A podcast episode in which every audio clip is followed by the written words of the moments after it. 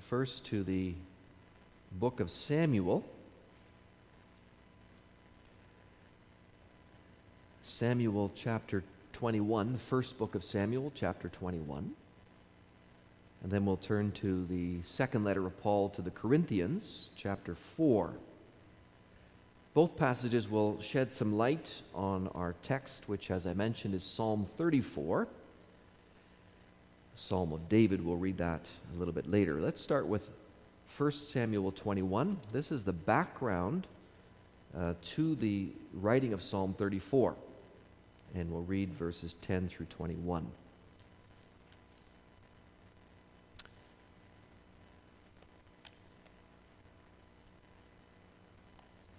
And David rose and fled that day from Saul and went to Achish, the king of Gath.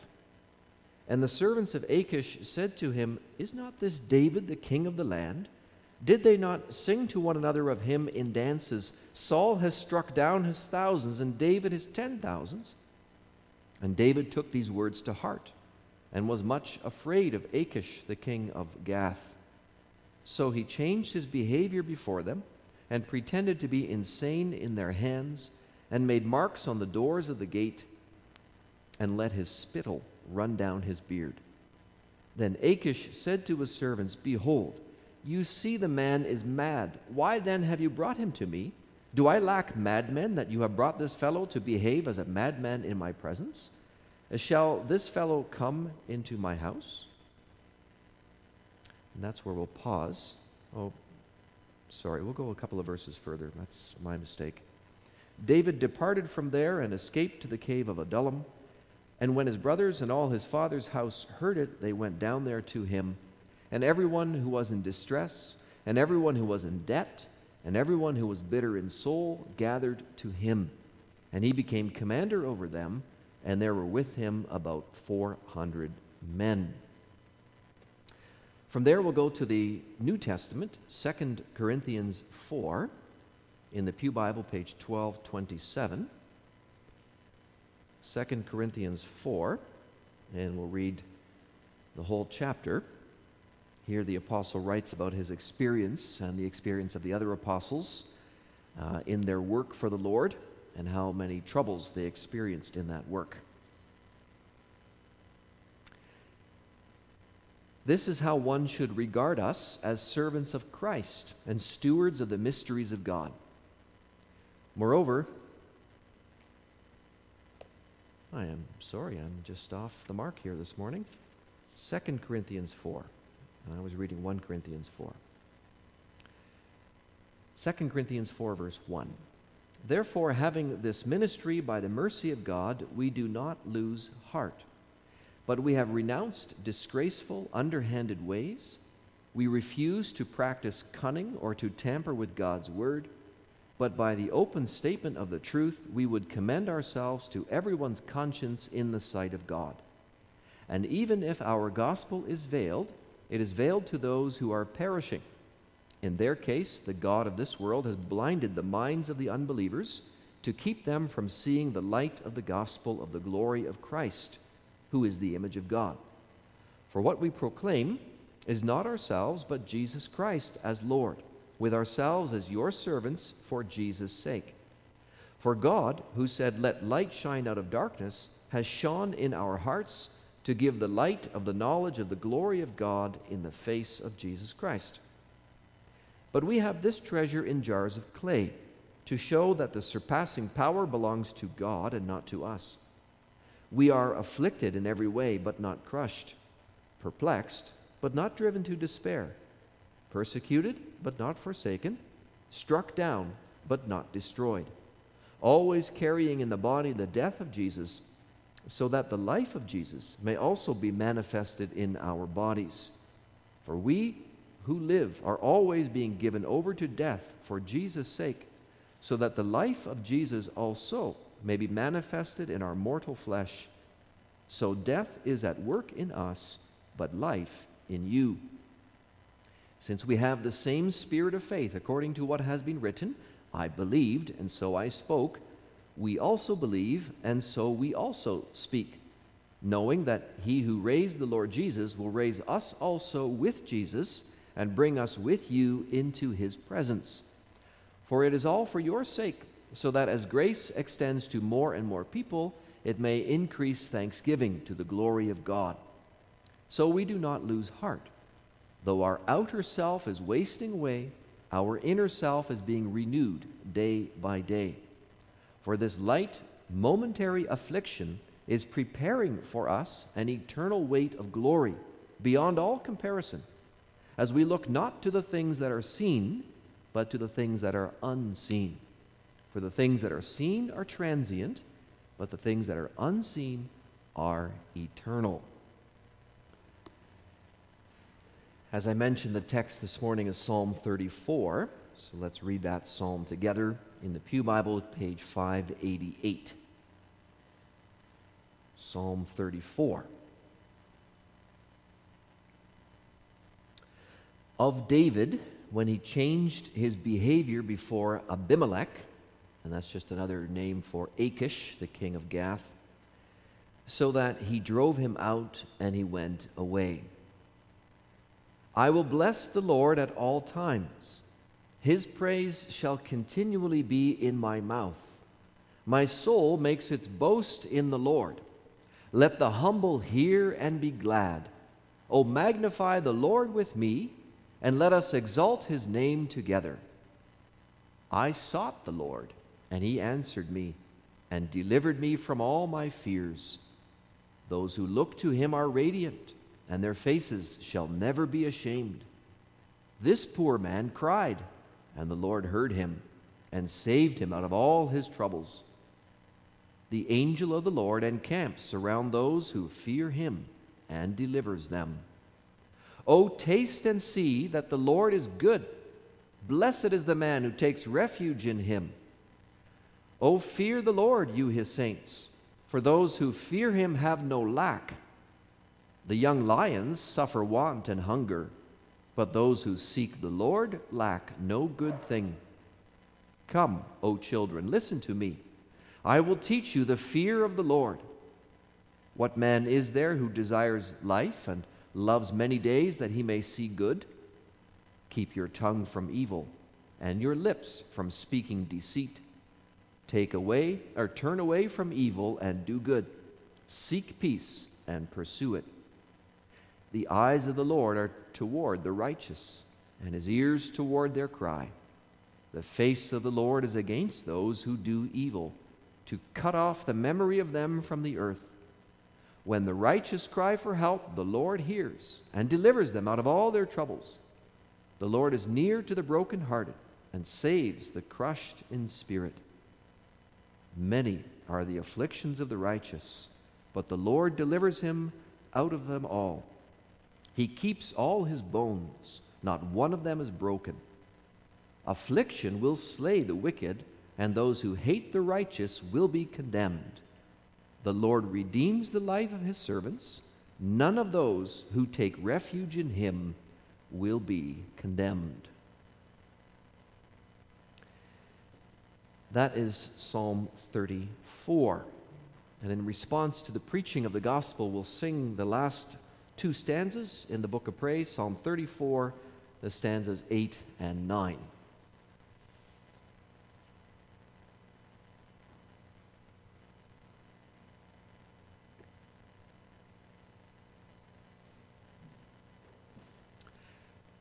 Congregation of our Lord Jesus Christ, there are some things in life that you cannot really understand until you experience them for yourself.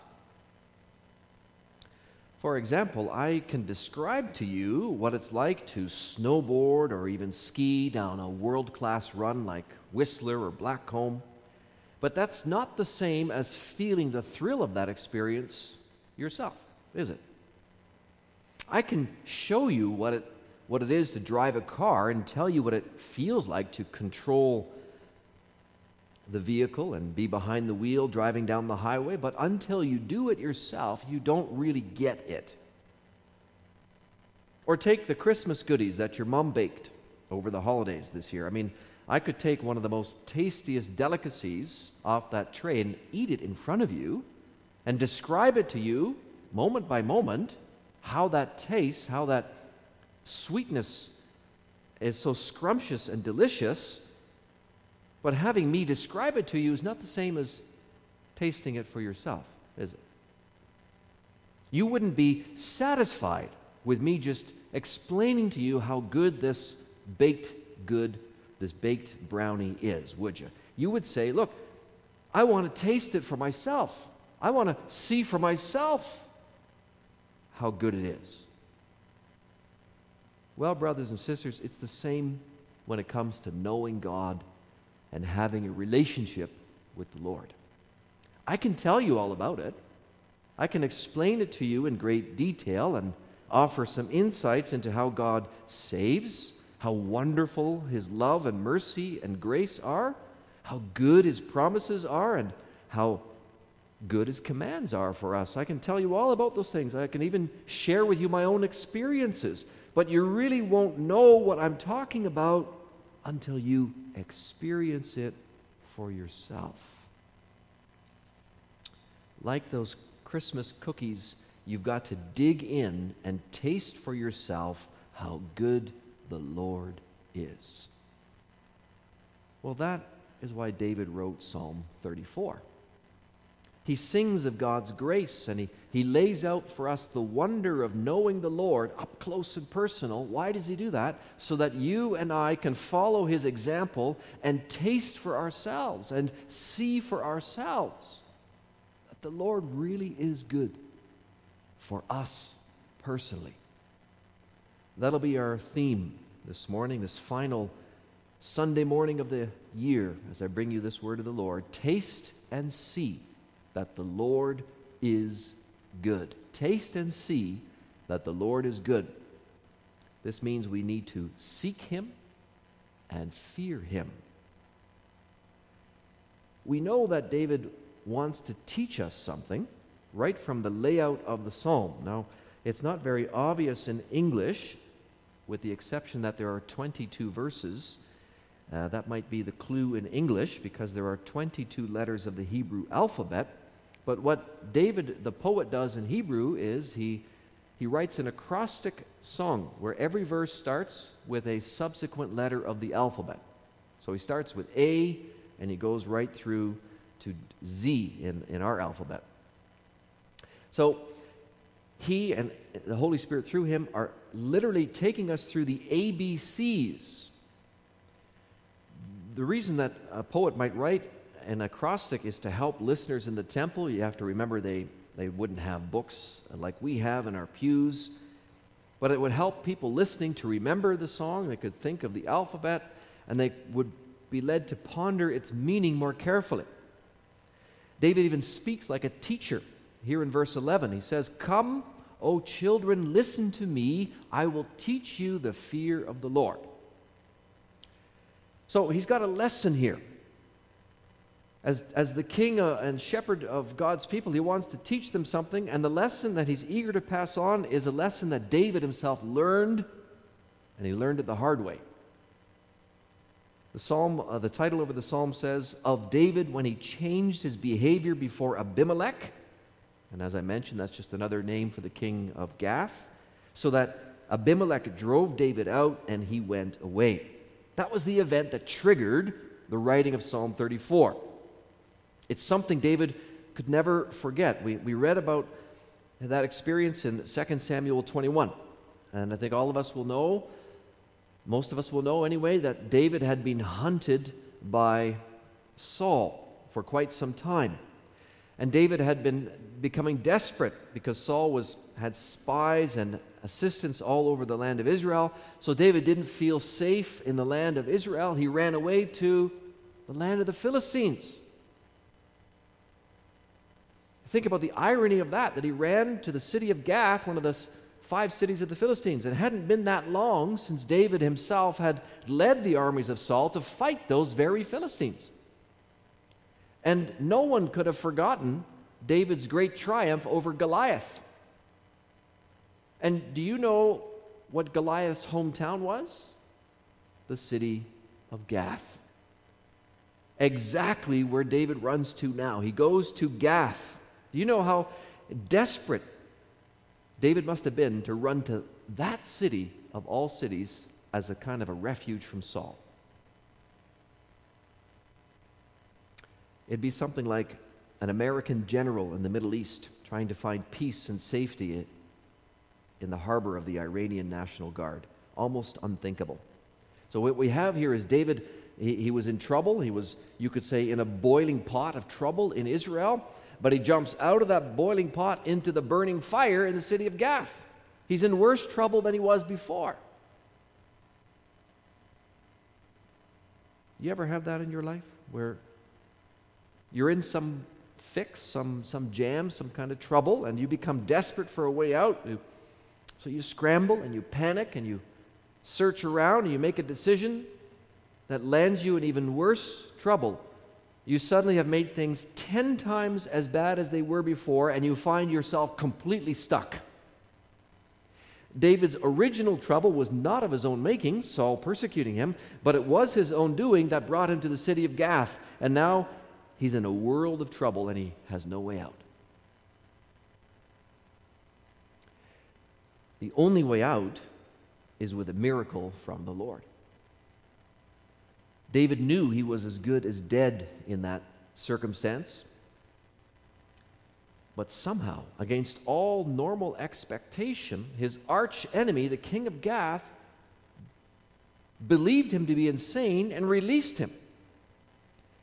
King Achish had every motive and, from his perspective, every right to kill David just out of revenge for all that he had done against the Philistines, but he ends up letting him go, thinking he's a madman. Now, people argue whether David was sinning or not when he pretended to be crazy in front of the Philistine king. But the focus of this psalm is, is not on, on David's action, but on the Lord's undeserved mercy in protecting David from his enemy. It was the Lord who worked in the heart of the king of Gath to give him that release. Verse 4 of our text I sought the Lord, and he answered me and delivered me from all my fears. This poor man cried, and the Lord heard him and saved him out of all his troubles. It wasn't David's ingenuity at the end of the day, it was the Lord's grace. David had experienced the goodness of the Lord in this very concrete way. And he wants us to experience it too. That's why he, he says in verse 8, Oh, taste and see that the Lord is good. He's exhorting the congregation, he's exhorting us, taste it and see it. That that's, the teacher wants to get, a, get that lesson across. Come a little closer, he says to his students, to, to his people. Test it out for yourself. See it with your own eyes. Experience it in your own life. Yahweh, your God, is truly good. It's not something you can know from a distance. It's not something you can learn in a, in a textbook. It's, it's not something that is sufficiently learned from head knowledge. Much more than knowing the facts about God, much more than sitting in a pew or sitting at home on our couch taking in information about God. This is, David's talking about going after God, talking to the Lord, listening to Him speak with you from the words of Scripture. It's walking with the Lord, it's, it's feeling Him in your life, in your heart, as a heavenly friend at work in your life. That's what you have to taste and see, says David.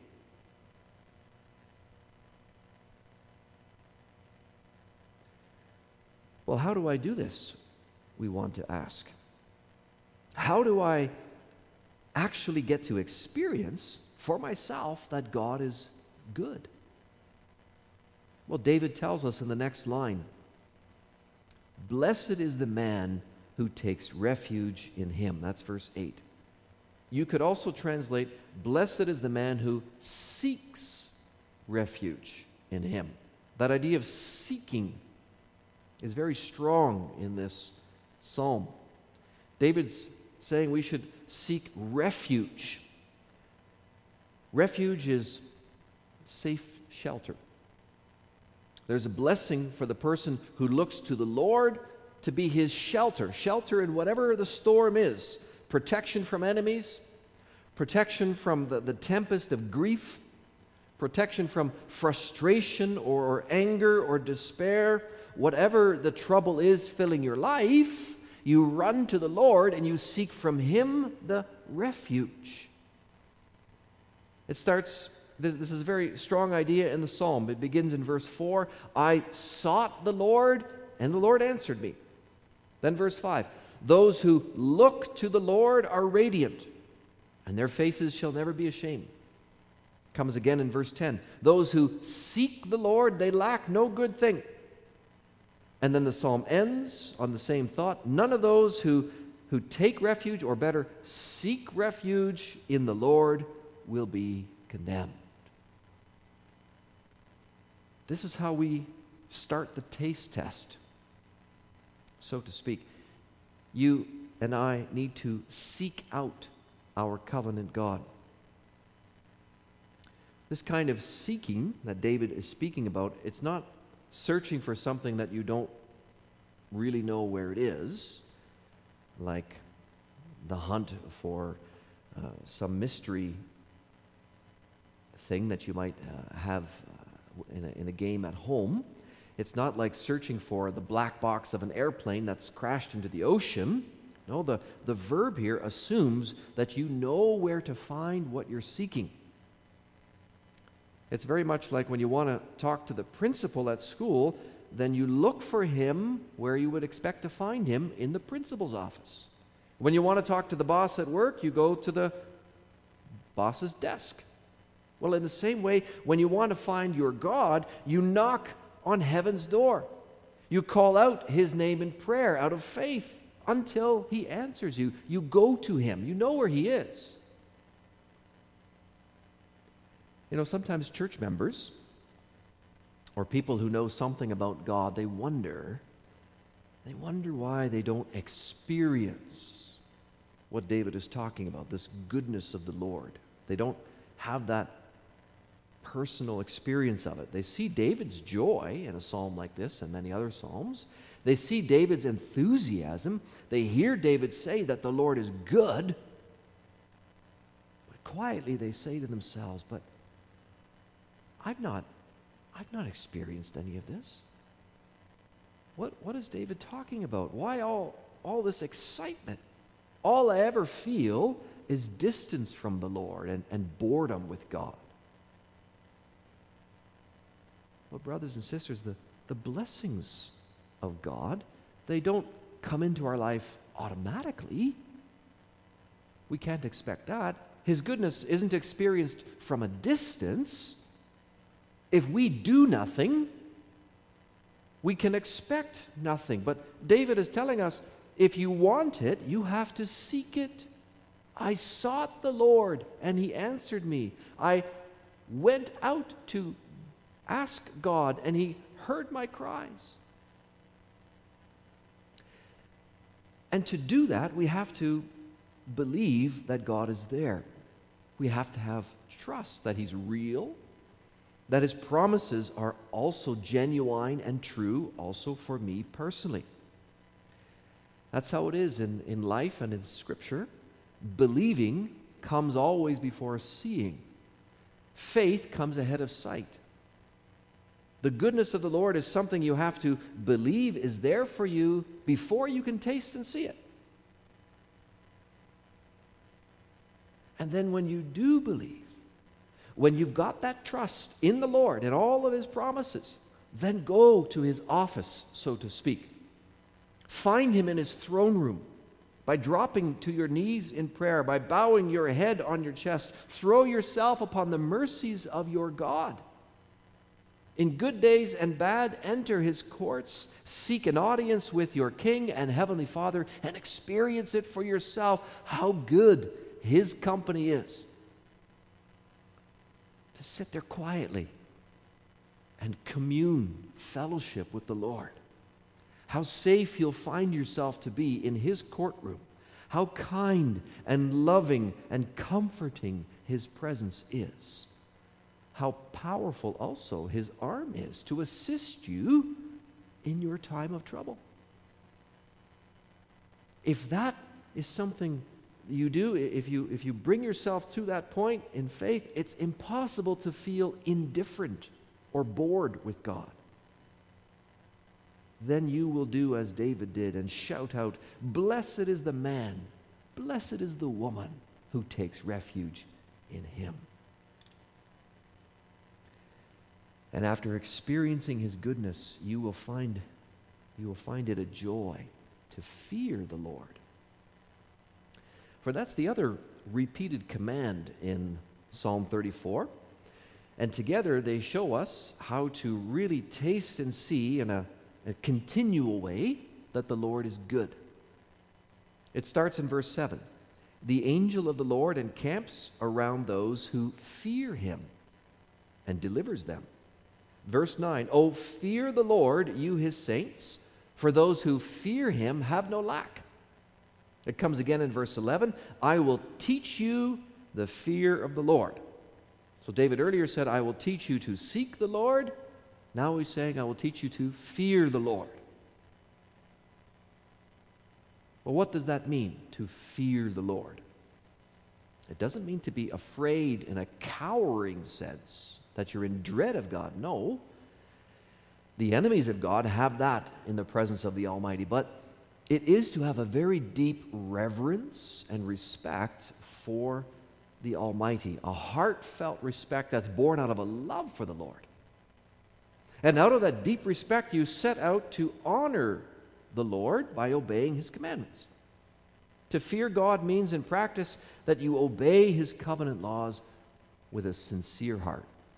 That's the expression, that's how you put into practice the fearing of God.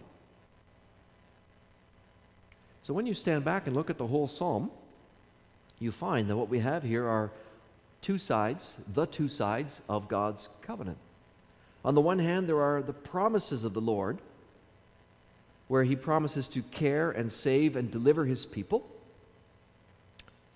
And then, along with it, is our obligation to follow his commands, obey his laws. We must seek the Lord, we must appeal to his promises, and at the same time, we need to commit our lives to fearing the Lord. That is, to walk in obedience before him. Seek and fear, trust and obey. Cling to the promises while obeying the commandments. And David expands upon fearing the Lord in verse 13.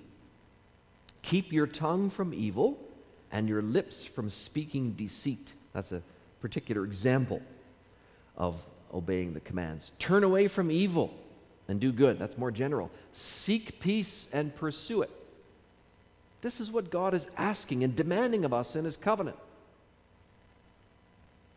And, brothers and sisters, if you wonder why sometimes you haven't yourself tasted that the Lord is good, that you haven't experienced it, could it be that you are not turning away from evil? This usually goes together with not seeking the Lord, not praying. If your prayer life is next to nil, can you really be at the same time dedicating yourself to obeying the Lord. Prayer and obedience always go together. It's not rocket science how the Lord lays it out for us, but it definitely will take action on our part.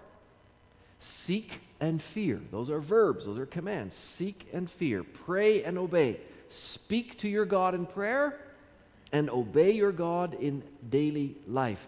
And then you will experience what David has experienced His presence with you, His aid bailing you out, His power at work for you and in you, His peace filling your heart. You will experience that the Lord is there with you. Taste it and see for yourself that He's truly good.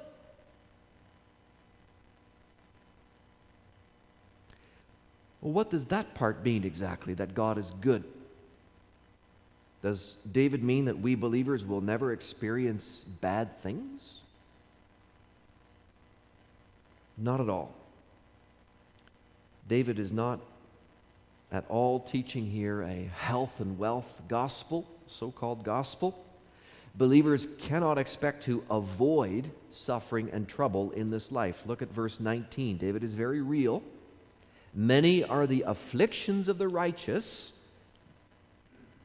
That's God's way of reminding us I never promised you a rose garden. I didn't promise you a trouble free life, but I promise to deliver you out of the troubles. Verse 17 When the righteous cry for help, the Lord hears and delivers them out of all their troubles. Troubles will come, but the Lord will deliver us out as we seek and fear Him. David says, The righteous cry for help, and the righteous will be delivered. Well, who are the righteous? We shouldn't be afraid of that word. Sometimes we think that refers to sinless people, but that is not the way Scripture uses that word. The righteous in the Bible are not sinless people because everyone sins except the Lord Jesus Christ, but the righteous in Scripture are humble people who recognize their sinfulness and yet trust in the Lord to forgive them all their sins. The righteous are those who don't look to themselves for salvation, don't find strength in themselves to solve all of life's problems. We don't pull ourselves up by our bootstraps. We don't depend on our own skill and ability to get through life, but we depend on the Lord. Of course, we use our skills and we exercise effort, but it's always in dependence on the Lord. There's a contrast between those who depend on themselves and those who depend on the Lord in verse 10. David uses a metaphor. The young lions suffer want and hunger, but those who seek the Lord lack no good thing. Young lions. That seems to be a metaphor for powerful human beings, young men who are filled with strength and power just like a young lion is at the peak of his power, they can hunt and kill for their food at will. If any beast is going to have its way in the jungle, it's going to be the lions, and it's going to be the young lions. They are their own boss. They depend on their own strength and ability. But, says the Holy Spirit, even these kings of the jungle go hungry once in a while because their strength fails them, their ability fails them. Even young lions can't always provide for their needs. But in contrast, those who look to God to provide for their needs will lack no good thing. Isn't that something? This is one of the paradoxes of the Christian life. We may suffer, and there's members of our congregation suffering right now we may be under affliction, but we never lack when we seek God. By seeking and fearing the Lord, we will continue to taste that He is good. Isn't this what the Lord Jesus Christ Himself did as He walked this earth? Jesus never pretended, even though He was the Son of God in human flesh. He never pretended to be self sufficient or self reliant. He spent nights in prayer to his Father. He also never claimed his rights or defended his own cause in, in front of other humans, but he trusted his Father to vindicate him.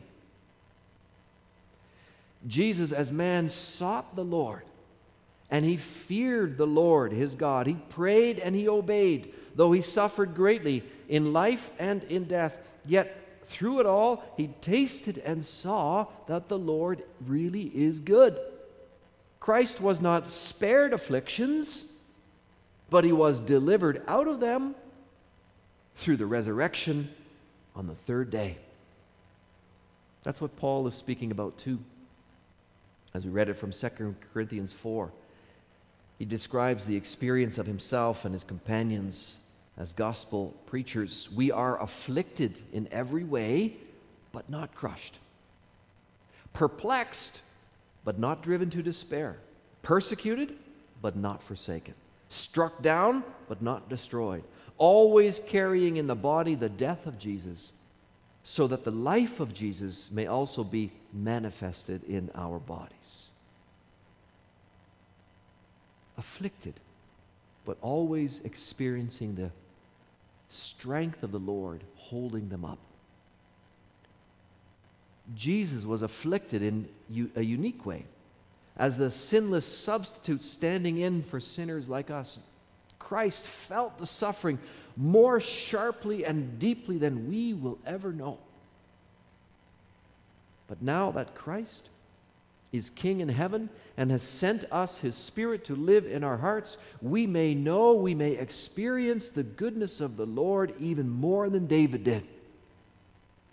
Christ's Spirit lives in us. He abides with us in the sorrows, in the pains, in the suffering, so that we may taste this goodness of God more sweetly and see it more clearly than David could. This goodness of God, brothers and sisters, it's there, it's real. And it's yours to enjoy, and mine too. So come. Come, taste and see that the Lord is good. Make that connection with your God today. Seek Him, fear Him, and let His goodness sweep over your life. Amen.